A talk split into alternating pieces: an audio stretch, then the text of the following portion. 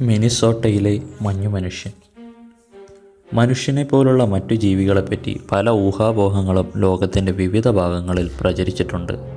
ഇത്തരം ജീവികൾ ഭൂമിയിൽ ജീവിച്ചിരിപ്പുണ്ടെന്ന് സംശയാതീതമായി തെളിയിക്കാൻ ആർക്കും കഴിഞ്ഞിട്ടുമില്ല.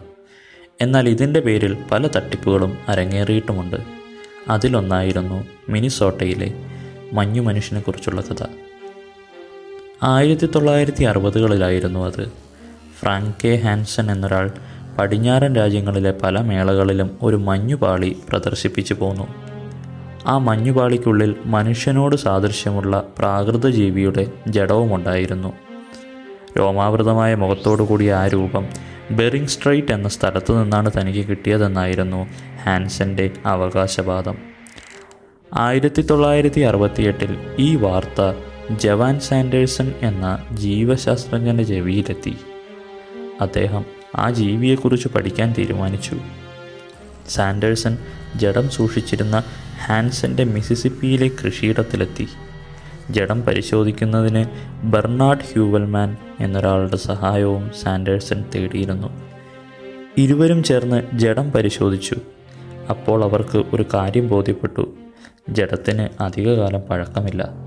വലത്തേ കണ്ണിൽ വെടിയേറ്റാണ് ആ ജീവി മരിച്ചത്. മനുഷ്യൻ ഉൾപ്പെടുന്ന ജന്തുവർഗത്തിൽപ്പെട്ടതാണ് ഈ ജീവിയെന്നും അവർ പ്രഖ്യാപിച്ചു. എന്നാൽ സംഭവത്തിന് വീണ്ടും വഴിത്തിരിവുണ്ടായി.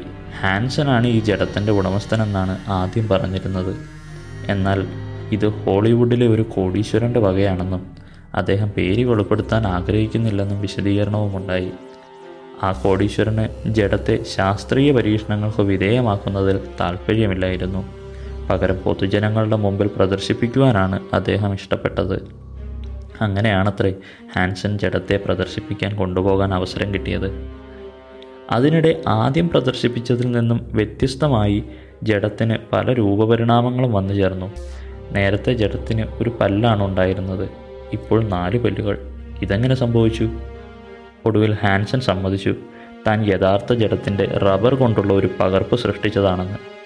അതുകൊണ്ട് തീർന്നില്ല കാര്യങ്ങൾ. ഹെലൻ വെസ്റ്റിംഗ് എന്ന സ്ത്രീ ഈ ജീവിയെ സംബന്ധിച്ച് ഒരു വ്യാഖ്യാനം നൽകി. അതനുസരിച്ച് അവർ മിനിസോട്ട എന്ന വനപ്രദേശത്ത് ഒറ്റയ്ക്ക് സഞ്ചരിക്കുമ്പോൾ ഇളം ചുവപ്പ് കണ്ണുകളുള്ള ഒരു ഭീകരജീവി അവരെ ആക്രമിച്ചു. ആ ജീവിയുടെ ശരീരം രോമാവൃതമായിരുന്നു. അവർ തന്റെ തോക്കുകൊണ്ട് ജീവിയെ വെടിവെച്ച് വീഴ്ത്തി. വെടിയുണ്ട ജീവിയുടെ കണ്ണിലാണ് തുളച്ചു കയറിയത്. അത് തൽക്ഷണം മരിക്കുകയും ചെയ്തു. എന്നാൽ ഹാൻസന്റെ അവകാശവാദം ഇതൊന്നുമല്ലായിരുന്നു. ഹാൻസൺ തന്റെ കൂട്ടാളികളുമായി വേട്ടയാടുന്നതിനിടയിൽ ഈ ജീവിയുമായി ഏറ്റുമുട്ടി.